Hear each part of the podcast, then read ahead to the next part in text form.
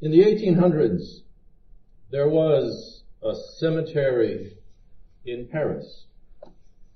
The cemetery in which a gravedigger had just dug a new grave.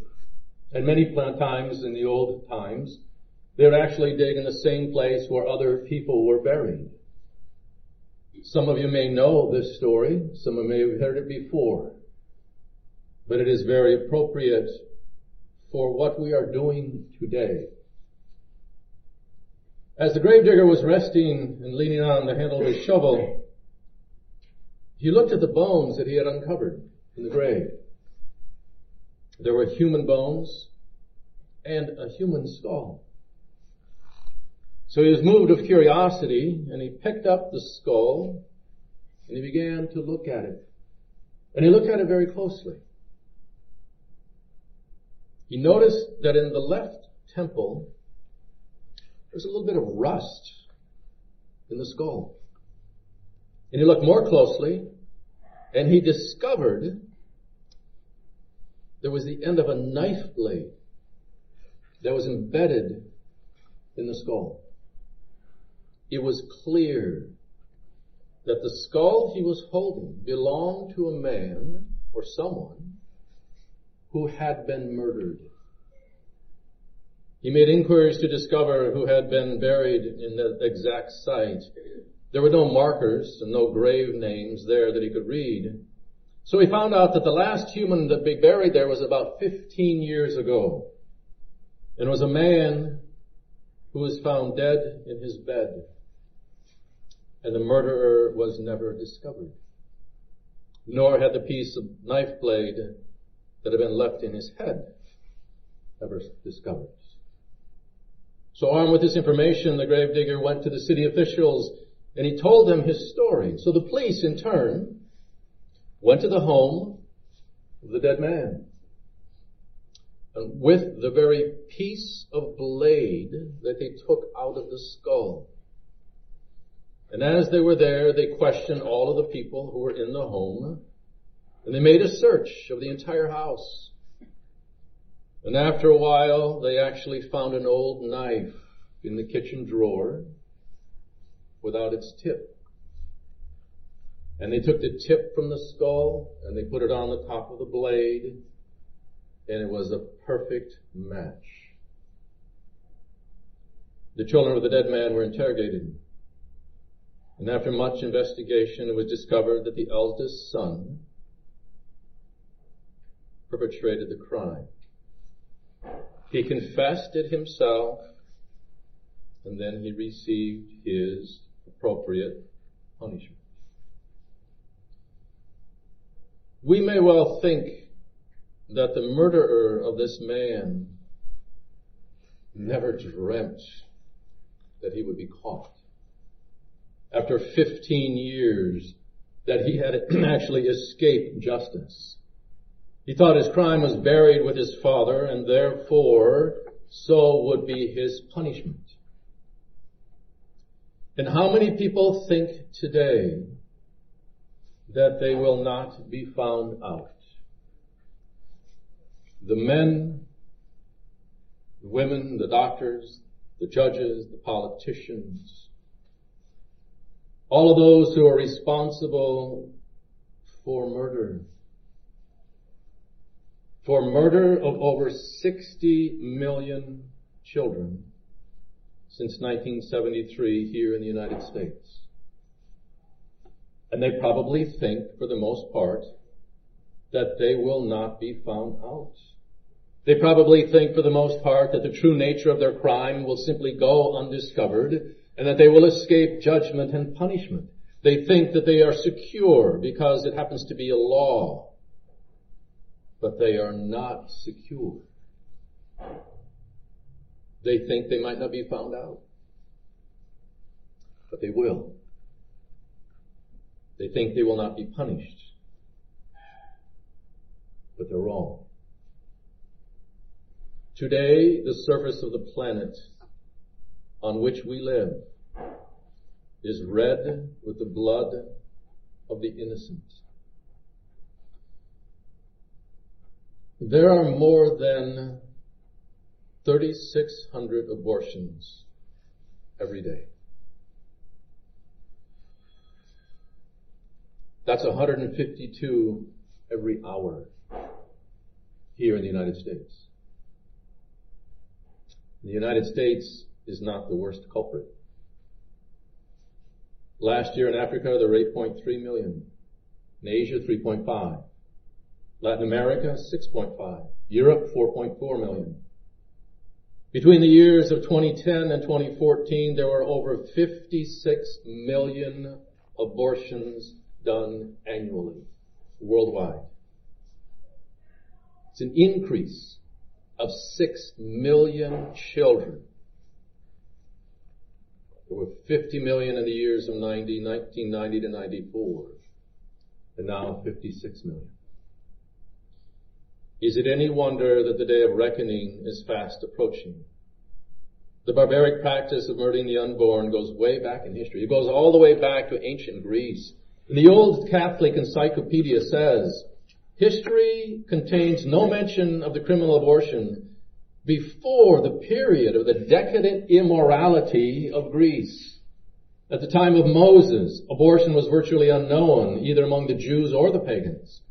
And even among the Canaanites who practiced child sacrifice, it seems to have been an unknown crime. The first reference that is found in the back of the, attributed to Hippocrates, who actually required physicians to bind themselves by oath and that's why we have a Hippocratic oath for doctors today.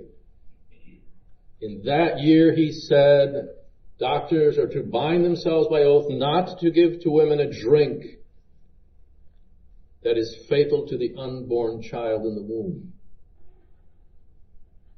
At that time, the Greeks had been thoroughly corrupted with their impurity and their sensuality. And in the later times, the Romans became still more depraved and hold, held even worse crimes. Three centuries after the Roman Empire, Roman, the, the Roman poet Ovid wrote this about abortion. He said, the first record of laws that was enacted by the state was to check this crime three centuries after the time of the Roman emperor. The penalties that were administered included exile for the mother, an exile or imprisonment into the metal mines for the one who had administered the potion to procure the abortion. And it fell to the early Christians to proclaim that abortion was murder. In the fifth century, the Council of Elibir, excuse me, Eliberis, decreed that Holy Communion should be refused all the rest of her life, even on her deathbed, for an adulteress who had procured an abortion for her child. In the Sixth General Council of the Church, determined for the whole church that anyone who promoted abortion should bear all the punishments inflicted upon murderers. The great prevalence of criminal abortion ceased wherever Christianity became established. That is, the Catholic Church. During the Middle Ages, it was a crime of comparatively rare occurrence. And just like divorce, abortion did not become again a danger to society until fairly recent times. The punishment for abortion among Christian nations was very severe. The Christian Visigoths punished abortion with the death penalty. Those punished with the death included the mother, the father who counseled it or consented to it, and the abortionist. Today in the world, as I mentioned, 56 million innocent lives, innocent children, are killed and most are voluntary slaughters. Some are compulsory, like the communist countries, communist China. But as to the nature of this evil, three reasons why abortion is such a heinous crime. First of all, it is murder. It's a murder of an innocent. Murder is always evil. as abortion is always evil, no matter what. It's not only murder, but it's the murder of the most terrible kind. Because it's a murder, the malice of a mother murdering her child is so great and even hard to conceive. Murder is defined as the direct and intentional killing of an innocent person. This is so whether it is done by a private individual or even by a government. Only God, only God who is the Lord and Master of life and death has the right to directly and intentionally take an innocent life. Because He's God. He's the creator of that life. While God has given authority to the governments to directly take the life of a man guilty of murder, as in capital punishment, He has not given the right to any government to directly take innocent life. God has given such authority neither to man nor to government. And the direct taking of innocent life is the most heinous crime. First of all, it's an injury against the right of God. Because God has rights over human life. In the Old Testament, when God gave to judges the right to condemn the guilty and put them to death, He also gave to judge the special command found in Exodus chapter 23. He says, the innocent and just person shall not be put to death. God's words in the Holy Scriptures. And the man who kills an innocent human being destroys the image of God. It's a crime so detestable that in sacred scripture, God declares that He will have revenge on the blood of a man, even, even if it is shed by a beast. In the book of Genesis we read, Whoever shall shed, shed man's blood, his blood shall be shed, for man has, was made in the image of God. And then the book of Exodus, if an ox gore a man or a woman and they die, the ox shall be stoned. This is a dumb beast, a dumb brute animal. If it sheds innocent blood, it is put to death. Even in our own modern society, this is true. If an unthinking animal kills a human being, that, that beast is put to death. Be it a dog, be it a rampant fox, be it an animal, an ox or a cow. It is euthanized. And yet, if man with his reason, a thinking man, does the same, it's rare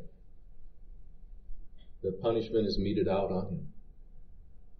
The second reason abortion is such a heinous crime is because it is the most grave sin against the individual, because it deprives him of his chief natural good, and that is the means of securing and enjoying any spiritual goods. Sacred scripture numbers murder among those that cry to heaven for vengeance.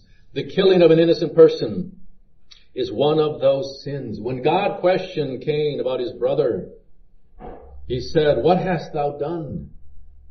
The voice of thy brother's blood cries to me from the earth. And the third reason abortion is a heinous crime. Because it is an outrage against society. Is an outrage that the innocent are not secure in the possession of their lives. For these three reasons, for the attack on God's rights, for the attack on the fundamental natural right of an individual to life, and the outrage against society, civilized societies have always inflicted the severest punishment on the slayers of the innocent. But that has always been done until recently.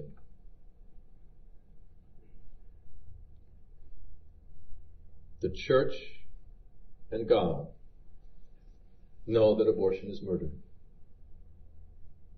The Catholic Church penalizes with excommunication those who procure an abortion, those who counsel an abortion, or those who perpetrate the abortion. St. Paul says that civil officials and civil authorities receive authority from God to administer justice and to punish evil. But the civil ruler, he says, beareth not the sword in vain, For he is God's minister and an avenger to execute wrath upon those that do evil.